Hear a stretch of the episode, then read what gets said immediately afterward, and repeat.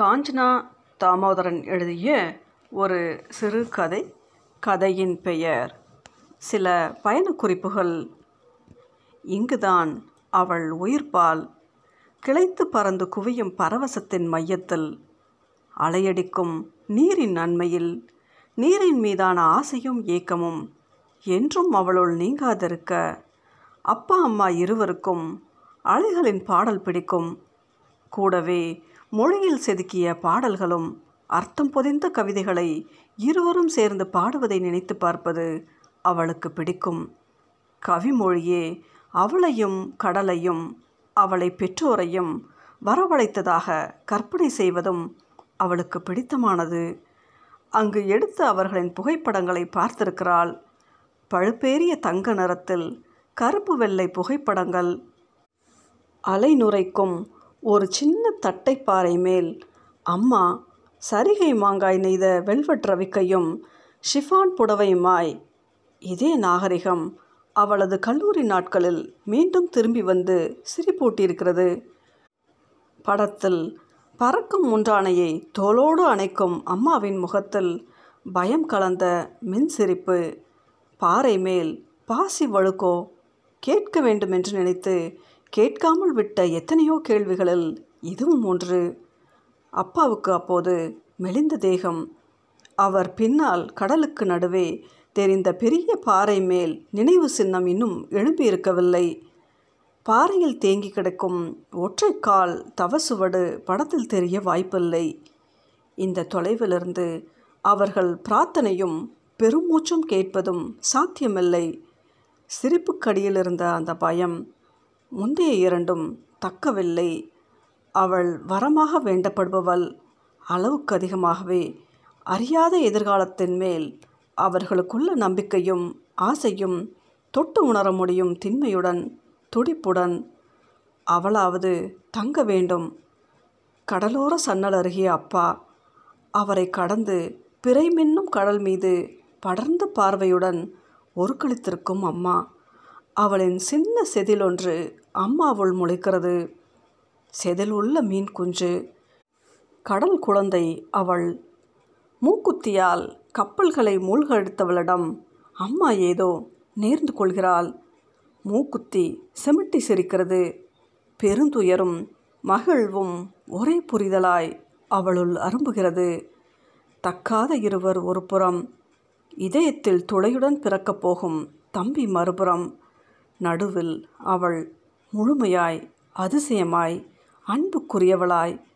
அவர்கள் நம்பிக்கையில் ஓர் ஆவேசமும் வேகமும் இருந்திருக்க வேண்டும்.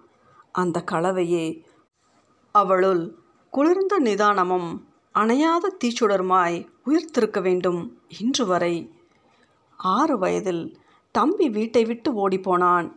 ஏழு அடி தூரத்திற்கு பின் தோட்டத்தில் தென்னைக்கும் மாதளைக்கும் இடையே கூடைகளை அடுக்கி வைத்து அதன் பின்னுள்ள இடம்தான். இனி தன் வீடு என்றான். பக்கத்து வீட்டு சிவப்பு சேவல் சுவரேறி குதித்து அவனை குசலம் விசாரிக்க வந்தது. அதை விரட்டினான். தன்னிடம் என்றான். கூடை சுவரின் மறுபக்கத்தில் குத்த வைத்து அவனை உற்று பார்த்தபடி அவளும் அவள் எண்ணங்களும் இவனுக்கு ஒரு தனி உலகம் தேவையாயிருக்கிறது. இந்த தேவையை அவனால் எப்படி உணர முடிந்தது? தான் தன் இடம் என்று அவனால் எப்படி நினைக்க முடிந்தது? அவன் மேல் அவளுக்கு புது மரியாதை உண்டாயிற்று.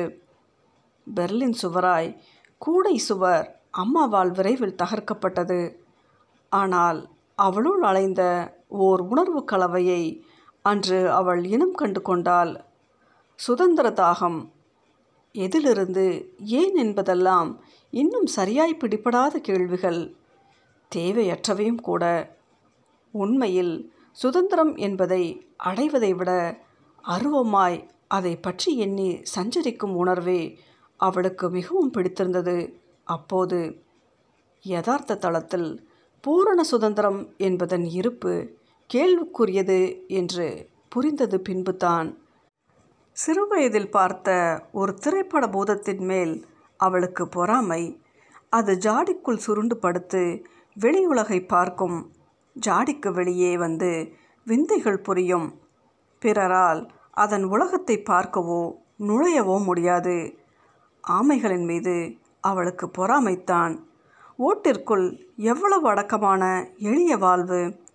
அவளுள் வளர்கையில் தான் பார்த்த அகலத்திரை டிவி என்று அவள் மகள் ஒரு முறை குறுங்காவியம் வடித்தாள். அவர் சிரித்தார். அவளுக்கு மீண்டும் ஆமை ஞாபகம் வந்தது. உள்ளுறுப்புகள் மட்டுமல்லாது பலதரப்பட்ட அறைகளை பல்வேறு உபயோகங்களுக்காக ஆமைகளும் தன் ஓட்டினுள் மறைத்து வைத்திருக்கலாமோ? மறைவிடங்கள். படிக்கட்டு சரிவின் கீழுள்ள சின்ன இருட்டறை செருப்பு வாங்கி வரும் அட்டைப்பெட்டி பிஸ்கட் பென்சில் தகர டப்பாக்கள் கற்பனையில் படரும் சில வரிகளின் கவிதை நிழல் துண்டு காகிதத்தில் பொதிந்த ரகசிய துணுக்கு அந்த துண்டு காகிதம் கூட வாழ்வை விட பெரிதான ஒன்றின் இருப்பை நினைவுறுத்தி அதன் பிரதிநிதியாய் வடிவெடுத்து அவளுள் புத்துயிர்ப்பும் பலமும் எதிர்பார்ப்பும் ஏற்படுத்தும் அவளின் தனி உலகம். மறைவிடங்கள் நுணுக்கம் பொதிந்தவை. அவை இல்லையெனில் ஏஞ்சுவது வெறும் வாழ்வு மட்டும்தான். உள்ளே செல்லரித்து மெல்ல தேய்ந்து கொண்டிருந்த அப்பா சில வருடங்களுக்கு முன் ஒவ்வொருவருக்கும் சிலவற்றை வைத்துக்கொள்ள ஒரு சின்ன அட்டைப்பெட்டி தேவை என்றார். அப்பாவின் பெட்டியில் என்ன இருந்திருக்கும்? அவளும் தம்பியும் அம்மாவும் நிச்சயம் இருந்திருப்பார்கள். அம்மாவுடன் சேர்ந்து படித்த கவிதை இனிமைகளும் பின்னால் தொடர்ந்த மௌனங்களும் இடையே அவர் மனதிற்கு பிடித்ததாக அம்மா நினைத்த அந்த பெண்ணின் நிழலுருவமும் நினைவுகளும் இருந்திருக்கலாம். சரியையும் தவறையும் கடந்த ஒரு சிநேகிதமா? சரியையும் தவறையும் கடந்த நிலைக்கு உயரும் மனமுதிர்ச்சி அப்பாவுக்கு இருந்திருக்குமா? அவள் பள்ளிக்கூடம் போன முதல் நாள் வகுப்பு ஆரம்பித்த அப்புறம் அரை சன்னல் வழியே இரண்டு சாக்லேட்டுகளை அவளிடம் நீட்டியபடி கண்ணில் நீர் துளிர்த்து நின்ற அப்பா அந்த அப்பாவுக்கு அந்த சிநேகிதத்தின் மறைவிடம் எப்படியோ தேவைப்பட்டிருக்கிறது. இன்று வரை அவளுக்கு தெரிந்த ஒரே உண்மை அம்மாவால் அதை தாங்க முடியவில்லை என்பதுதான். தோட்டத்துக்கு நீர் பாய்ச்சும் நீண்ட பச்சை நிற ரப்பர் குழாயால் கழுத்தை நெரித்து தன்னை முடித்து கொள்ள முயலும் அளவுக்கு அம்மாவின் கழுத்தை சுற்றியிருந்த குழாயை தளர்த்தி கொண்டிருந்த அப்பா இனி அந்த பெண்ணை பார்ப்பதில்லை என்று கண்ணீர் சத்தியம் செய்ய வேண்டிய அளவுக்கு தென்னங்கீச்சினோடே அடர்ந்த நட்சத்திர ஒளியில் இதை பார்த்து விதிர்த்து உரைத்து நின்று அவளின் சிறு உருவத்தை உணரும் நிலையில் அவர்கள் இருவருமே இல்லை. அதற்கப்புறம் தம்பி ஒருவனிடம்தான் வீட்டில் உண்மை இருந்தது. மற்ற எல்லோரும் தேர்ந்த நடிகர்கள் ஆனார்கள். அப்பாவிடம் நம்பிக்கை இருப்பதாக அம்மாவும் வாழ்வில் முழுமை இருப்பதாக அப்பாவும் நாடகத்தை நம்புகிற நாடக பாத்திரமாக அவளும் தம்பியை பார்க்கையில் அவளுள் ஒரு மென்மை பாவம் இவனது உலகம் எவ்வளவு நம்பிக்கை நிறைந்தது அதை உடையாமல் அணைத்து காக்க வேண்டும் என்ற ஆவேசத்தில் அவள் உணர்வுகள் குவிந்தன. மற்றபடி அவள் ஆமையோடும் ஜாடி பூதத்தோடும் ஒன்றாய் உணர்ந்தால் வீட்டின் ஆழ்ந்த மௌனத்தில் புலன்கள் கூறாயின எதிலும் மேல் பூச்சுகளை உதிர்த்து உள்ளிருப்பதை ஊடுருவி பார்க்க முடிந்தது. நாளடைவில் நீருக்குள் ஒளியாய் வெளியுலகம் மங்கி அடங்கி போயிற்று. உறவுகள் காய்ந்து வெடிப்பு கண்ட உள்வெளியில் நிறைய மறைவிடங்கள் பூத்தன. புத்தகங்கள் இசை படிப்பு தானே மனதுள் எழுதி எழுதி மூச்சடக்கி அமிழ்கிற கதைகள். சில சமயங்களில் ஸ்லேட்டில் படம் வரைந்து தம்பியுடன் பகிர்ந்து கொள்ளும் கதைகள். நிரந்தரம். பலரையும் போல் இந்த வார்த்தையின் மேல் அவளுக்கு ஒரு மயக்கம். எதையும் சேகரித்து வைப்பது பழக்கமாயிற்று. நினைவில் பதித்த குறிப்புகளுடன். பள்ளி இறுதியாண்டின் கடைசி நாளில் பொறுக்கி எடுத்த அந்த பழுப்பு நிற கல்லை இன்னும் வைத்திருக்கிறாள். அன்று காலையோடு பள்ளி முடிந்தாயிற்று. வரப்போகும் அக்னி நட்சத்திரத்தின் உக்கரத்துக்கு முன்னோடியான மதிய வெக்கையில் விளையாட்டு மைதானம் காய்கிறது. பல வருட சிரிப்பொலிகளும் ஓட்டப்பந்தயங்களும் காலம் கடந்த ஒரு பரிமாணத்தில் கண்ணாமூச்சி ஆடுகின்றன. வழக்கமாய் மரத்தடியில் சிதறும் எச்சில் சோற்றுப்பருக்கை கிடைக்காமல் இரண்டு காக்கைகள் ஏமாற்றத்தில் கரைகின்றன. வாதாம் மரத்தடி கல் பெஞ்சு பாவாடை தாவணியையும் மீறி குதிக்கிறது. நல்ல பசி இருந்தும் எழும்பி வீட்டுக்கு போக மனமில்லை. பாக்கியாவும் அவளும் ஒருவரை ஒருவர் பார்க்காமல் உட்கார்ந்திருக்கிறார்கள். மௌனத்தின் கணம் தாங்காமல் அவள் குனிந்து அந்த பழுப்பு நிற கல்லை பொறுக்கி எடுக்கிறாள். பாக்கியா பேச ஆரம்பிக்கிறாள். கல்லை பற்றி எருமையின் முழு கணத்தையும் பொறுமையுடன் தாங்கும் தேரையின் அழகை விமர்சிக்காது. சிறு பூ மலர தன் நெஞ்சை பிளக்கும் இன்னொன்றோடு உரசவும் தன் உள்ளொளியை வெளிப்படுத்தும். சிறு பிள்ளைகள் எறிந்தால் துள்ளி குதித்து நீர் சரபத்தில் சுருக்கம் விழ வைத்து பின் மௌனமாய் அடியில் மூழ்கும். திடுக்கிட்ட மீன்கள் மட்டும் சுற்றி நின்று இறங்கும். இப்படிப்பட்ட கல்லின் உள்ளுக்குள் நிச்சயம் பசிய வெளியின் அமைதியும் குளிர்ச்சியும் நகக்கீரல் பிறையில் மங்கிய ஒளியும் இருக்கும். பொறித்து வைத்த பிரபஞ்ச குறிப்புகள் ஒளிரும். பாக்கியாவால் எப்படி இப்படியெல்லாம் நினைக்க முடிகிறது? இவள் மறைவிடங்களை முழுதுமாய் ஆள்பவள். இந்த உலகை விட்டு வேறெங்கோ இவளால் எளிதாக போக முடிகிறது. அவளையும் கூட்டிக்கொண்டு இந்த நட்பை பிரிந்து படிக்கப் போவதால் அவளுக்கு கிடைக்கப் போவது என்ன? சோற்று சீட்டு பட்டம் ஒன்று. அது அவ்வளவு முக்கியமா? பாக்கியா பேச பேச அவளுள் ஏதோ பொங்கி பெருகுவது போல் லேசாகி காற்றில் சுதந்திரமாய் மிதப்பது போல் பாக்யாவின் பேச்சும் ஒரு மறைவிடம். கல்லுக்குள் பிரபஞ்சம் காட்டியவள் இப்போது இல்லை. அந்த கோடை விடுமுறையில் அண்ணனின் ஸ்கூட்டரிலிருந்து எகிரி ஒரு சின்ன கல்மேல் விழுந்தவள்தான் கழுத்து முறிந்து ஒரு நொடியில் உயிர் போயிற்று என்றார்கள். எதிர்பார்த்ததும் இல்லாததுமாய் பிற இறப்புகள் பின்தொடர்ந்தன. அவை நிகழ்ந்த இடத்துக்கும் அவளுக்கும் இடையே மூன்று சமுத்திரங்களும் ஒன்றிரண்டு கண்டங்களும் இறப்பை பற்றிய உணர்வுகளிலும் எப்படியோ அந்த தொலைவு அப்பிக்கொண்டது. இழப்பிற்கான சோகத்தில் போதுமான ஆழமில்லாததாய் தோன்றியது. அவளுக்கே அதிர்ச்சியளித்தது உறவே நீர்த்து போய்விட்டது போல உணர்ச்சிகள் மறத்து உள்ளத்தில் முங்கி போய் மேலே வராமல் இருக்கலாம். நுகர்வு கலாச்சாரத்தின் இயந்திரத்தனம் மெல்லுணர்வை முழுதாய் நசுக்கியிருக்கலாம். பெரிய பெரிய வார்த்தைகளின் பின் ஒளிந்து நீ உன்னை நியாயப்படுத்தி தப்பிக்க பார்க்கிறாய். குற்ற உணர்வுகள் துயரத்தை விட குற்ற உணர்வே ஓங்கி நிற்கிறதோ? இன்னும் கொஞ்சம் குற்ற உணர்வு. பல நேரங்களில் இறந்தவர்கள் இன்னும் தாய்நாட்டில் உயிருடன் இருப்பது போன்ற ஒரு குழப்பம். தம்பி அப்பா இன்னும் சிரித்துக்கொண்டு இளமையுடன் புலம்பெயர்தல் விளைவித்த வினோதமான காலப்பெயர்ச்சி. ஆங்கில புத்தகங்கள் இருப்பதையே மறந்துவிட்டாயா? சூசன் சிரிப்புடன் கேட்டு நினைவை கலைக்கிறாள். இருவருக்கும் பிடித்தமான ஏக்கர் பரப்புள்ள இரண்டு மாடி புத்தக விற்பனை நிலையம். புத்தக அடுக்குகளின் இடையே வாசகர் வசதிக்காக தூவப்பட்டிருந்த சோஃபா ஒன்றில் இருவரும் கடைக்குள்ளே இருக்கும் காஃபி பாரிலிருந்து எக்ஸ்பிரஸோ காஃபியின் வாசம் புது புத்தக வாசத்தோடு சேர்ந்து மிதக்கிறது. சொர்க்க வாசம் வாசங்களை கடந்தவளாய் எதிர் சோஃபாவில் ஒரு இளம் பெண் தூங்கிக் கொண்டிருக்கிறாள்.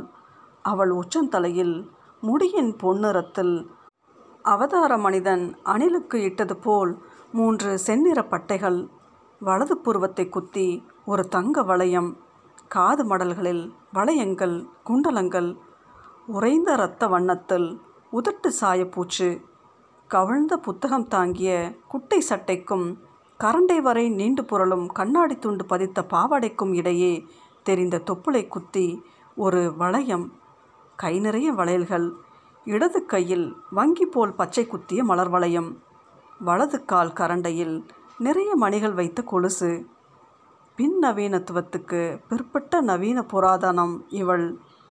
முகத்தை பார்த்தால் இவள் பெயர் ஜெனிஃபர் என்று தோன்றியது. வெறும் ஜெனிஃபராய் இருக்க விரும்பாத ஒரு ஜெனிஃபர். சூசன் தன் கேள்வியை மீண்டும் கேட்டால் ஆங்கில புத்தகங்களை மறக்கவில்லை. பல வருடங்களுக்கு பின் இணையம் வழியே தமிழ் புத்தகங்களின் மறு கண்டுபிடிப்பு. ஒவ்வொரு தமிழ் பக்கத்திலும் அதன் பொருளை மீறிய ஏதோ ஒன்றை இனங்கண்ட அதிர்வு. முதலில் சிறிதாய் தொடங்கி பின் வட்ட வட்டமாய் விரியும் அதிர்வுகள். இந்த மொழியின் இந்த வார்த்தைகளில் அவளை அவளால் அடையாளம் கொண்டு கொள்ள முடிகிறது. செவி இன்னும் திறக்காத மீன் குஞ்சாய் உயிர் திரவத்தில் மிதக்கையிலே இதன் ஒளி அலைகளை அவள் அறிவாள். ஒளியின் வடிவத்தை முதன்முறை பிஞ்சு விரலால் அரிசியில் அவள் எழுதின போது மேலெழுந்த அரிசியின் மனமும் அது விளையும் பச்சை பூமியின் குளிர்வும் கொண்டது இது. பெற்றவர்கள் தம் சுயமயத்தால் அற்றுப்போகையில் மனதுள் சுதந்திரமாய் கதை சொல்லி மிதக்க வைக்கும் சிறகுகள் உண்டு இதற்கு. இந்த மொழி வரையும் வரிகளுள் இப்போதும் அவள் அவள் குரல் உணர்ச்சி மிகுதியால் அவளையும் அறியாமல் ஓங்கி இருக்க வேண்டும். வெறும் ஜெனிஃபராய் இருக்க விரும்பாத அந்த ஜெனிஃபர் சட்டென்று விழித்தாள் தன் பையை முதுகில் மாட்டிக்கொண்டால் ஒற்றை கொலுசு ஒலிக்க உயரமாய் நடந்து புத்தக அடுக்குகளுக்குள் மறைந்தாள் கொலுசு மணி தேய்ந்ததும் சூசன் புலம்பெயர்தல் வேர்கள் தேடல் என்று பெரிதாக ஆரம்பிக்கிறாள் தானும் தன் கணவரும் இன்னும் தன் குடும்ப வேர்களை தேடும் முயற்சி பற்றி சொல்கிறாள். இரண்டாம் உலகப் போர் காலத்தில் யூதர்களான அவளது தாத்தாவும் பாட்டியும் ஆஷ்விட்ஸில் நாசிகளால் விஷவாயுவுக்கு இரையாக்கப்பட்டார்கள். அவர்களோடு பல தலைமுறைகள் பற்றிய குறிப்புகள் மறந்து போய்விட்டன. வேதனைப்படுகிறாள். கண்களில் ஈரம். சிறிது நேர அமைதிக்குப் பின் எத்தனையோ சிகை அலங்காரங்கள் மாற்றியதால் தன் உண்மை தோற்றம் தனக்கே மறந்துவிட்டதாய் பேச்சை மாற்றுகிறாள். சிரிப்பு முடிந்ததும் சூசன் சொல்கிறாள் நீ அதிர்ஷ்டசாலி. என்னை போல் ஒட்டுமொத்த சவக்குடியிலும் சாம்பல் குவியல்களுக்கிடையிலும் விஷவாயு புகையினுடையும் உன் வேரை தேட வேண்டிய அவசியம் உனக்கில்லை. பல வருடங்கள் விலகி இருந்தும் தாய்மொழியும் தலைமுறைகளும் இன்னும் உன்னுள் உயிருடன் நிற்கின்றன. உன் மகளிடம் அவள் வேர்களைப் பற்றி நீ பகிர்ந்து கொள்வது முக்கியம். பல நாடுகளிலிருந்தும் புலம்பெயர்ந்தோர் தத்தம் தனித்துவத்தை பேணி போற்றுமிடம் இந்த தேசம். நம்மை தாங்கிக் கொள்ள வேரோ விழுதோ ஏதோ ஒன்று தேவைப்படுகிறது. உனக்கும் தான். உனக்கு அது புரிகிறதோ இல்லையோ? உன் கிறிஸ் புரிந்து கொள்வான். அவர் அவளை நன்றாக புரிந்து கொண்டவர் என்பது உண்மைதான். அவளுக்கே புரியாமல் அவளுள் குறுகுறுக்கும் உணர்வுகள் கூட அவருக்கு புரிந்து விடுகிறது. அவர் மார்பில் முகம் பதித்து அவரது இதய துடிப்பு மெதுவாகவே சீராகி சமன்படும் ஒளியில் அமைதியுறும் பின்னிரவுகளில் அவள் முகத்தை மென்மையாய் நிமிர்த்தி அவர் கேட்கும் வழக்கமான கேள்வி நீ இப்போது எந்த தளத்தில் இருக்கிறாய்? நல்ல பொறுமையும் மன வலிமையும் அவருக்கு அவள் கண்களில் கவிந்திருக்கும் அந்த சிறுமியின் தொலைவை தாங்கிக் கொள்ளும் அளவுக்கு பதினாறு வருடங்களாய். இன்னும் வரும் பல வருடங்களுக்கும் உன்னுள் உள்ள அந்த தொலைவில் கடல் அலைகள் மௌனமாய் உயர்ந்தெழுந்து ஆர்ப்பரிக்கின்றன. உப்பு கணக்கும் காற்றை தென்னங்கீற்றுகள் மெல்ல அசைக்கின்றன. நீல பச்சை மலைமுகடுகள் மேகத்துள் தம்மை திணித்து தலை குனிந்து நிற்கின்றன. இவற்றையெல்லாம் என்னால் என்றாவது தொட முடியுமா என்பது சந்தேகமே. ஆனால் என்றும் அவற்றின் அருகிலேயே இருக்க விரும்புகிறேன். அவள் விரலில் நிச்சயதார்த்த மோதிரத்தை அணிவித்து கொண்டே அவள் கண்களிடம் அவர் பேசிய வார்த்தைகள். அவரும் திருமணம் என்னும் நிறுவனமும் அவள் வாழ்வில் மிக அவசியமானதாய் இல்லாமல் மிக இயல்பானதாய் நிகழ்ந்தவை.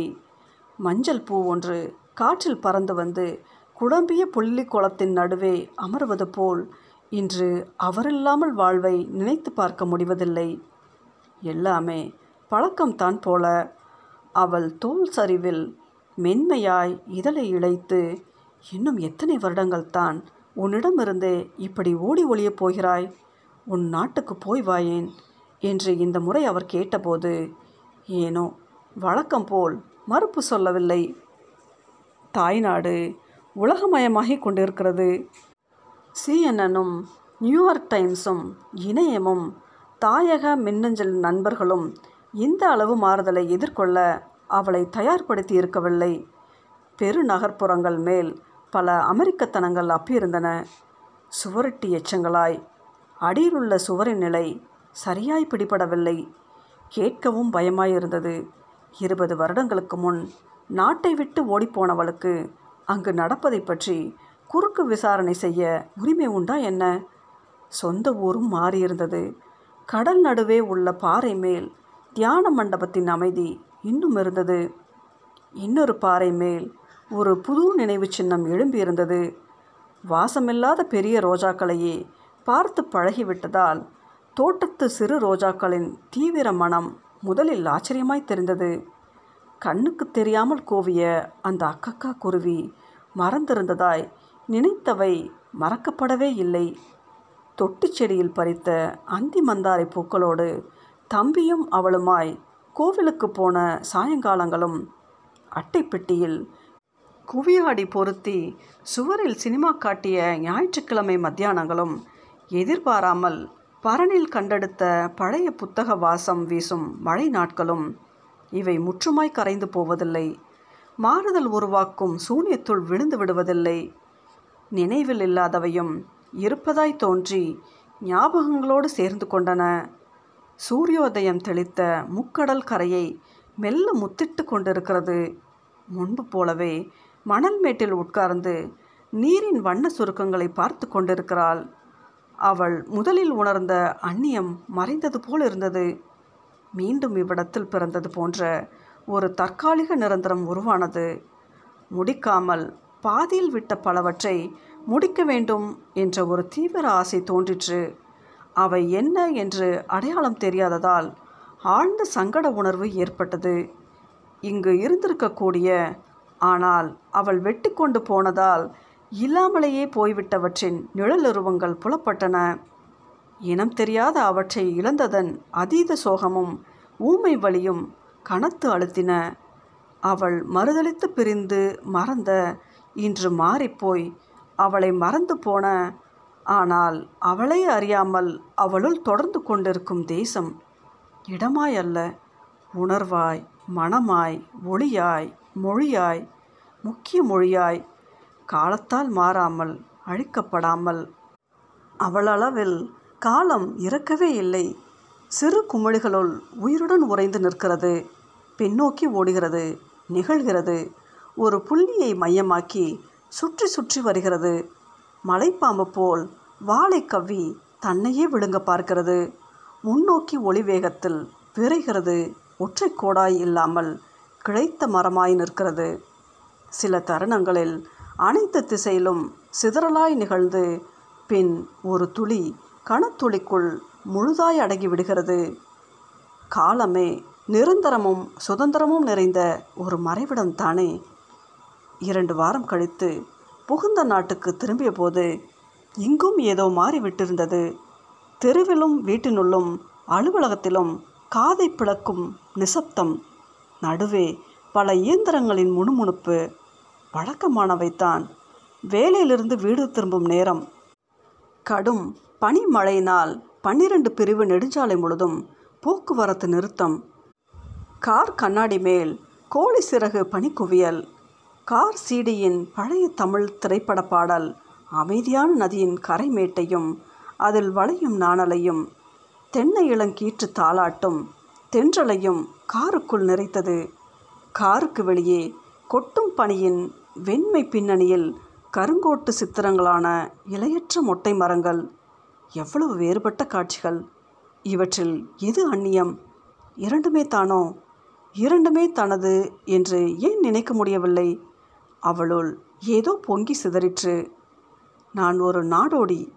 பிறந்த நாடு என்பது நான் என்றோ இழந்துவிட்ட இன்று அந்நியப்பட்ட என் கற்பனையில் மட்டுமே தொடரும் ஒரு லட்சியவாதம். புகுந்த நாட்டின் அந்நியம் என்றுமே மாறாதது. ஓர் அந்நியத்துள் குடியிருந்து அன்று இல்லாத அந்நியமாகி போன மற்றொன்றை பற்றி கற்பனாவாத கனவுகள் காண்பதே மிச்சமிருக்கும் என் வாழ்வில் என்னால் ஆகக்கூடியது. இந்த திரிசங்க அந்நியம் என் சுய தேர்ந்தெடுப்பு. அது தரும் தொலைவை நான் விரும்புகிறேன். என்னையும் என்னை சுற்றி உள்ளதையும் எனக்கு வெளியே இருந்து பார்க்க நான் இந்த தொலைவு அனுமதிக்கிறது. இத்தொலைவே என் சுதந்திரத்தின் தைரியத்தின் காயங்களை தாங்கும் அதீத மனவலிமையின் அடிப்படை. இத்தொலைவு ஒரு வகையான மரணத்தின் ருசியும் கூட. இத்தகைய மரணத்தை விருப்பத்தோடு எதிர்கொள்ளும் அதே சமயத்தில் அதிலிருந்து மீள வேண்டும் என்ற எதிர்வினை ஆசையும் ஏற்படுகிறது. ஆசையா? இல்லை. ஓர் ஆவேசம் ஒரு வேகம். தொலைவை கடந்து அதற்கு அப்பால் உள்ள ஏதோ ஒன்றுடன் இணைந்து ஒன்றி என்னை முழுமையாய் உணர வேண்டும் போல் ஒரு வேகம். அந்த அதற்குமான ஆசை ஏன் எதற்கு? ஏன் இப்போது இவ்வளவு காலம் எங்கிருந்தது என்பதையெல்லாம் பதில் தெரியாத கேள்விகள். என் சுதந்திரமும் தைரியமும் மன வலிமையும் இந்த ஆசையால் காயப்படலாம். நான் யாராக என்னை இதுவரை வரையறுத்திருக்கிறேனோ அந்த நான் கரைந்து எனக்கு தெரியாத இன்னொரு நான் வெளிப்படலாம். அத்தகைய வெளிப்பாட்டை என்னால் எதிர்கொள்ள முடியுமா என்பது ஒரு நிச்சயமின்மையே. ஆனால் என்னை நான் முழு உண்மையுடன் எப்போதாவது அங்கீகரிக்க வேண்டும் என்பது நிச்சயமானது. இதுவரை மிக கவனமாய் கட்டி வந்த மதிர் சுவற்றுள் அவளுள் ஒவ்வொன்றாய் சரிவதாய் உணர்ந்தால் மறைவிடங்களும் அவற்றில் பொதிந்திருந்தவையும் மெதுவே வெளிவந்தன. ஆழ்மனதின் அவ்வளவு தளங்களையும் ஒவ்வொன்றாய் கடந்து அடித்தளத்துக்கு பார்வையை திருப்ப வேண்டியிருந்தது. அடித்தளமே இடம்பெயர்ந்து கொண்டிருப்பதாய் தெரிந்தது. அங்கிருந்து எழும்பி வரும் உணர்வலைகள் வழக்கம் போல் மறுதளித்து நசுக்கவில்லை.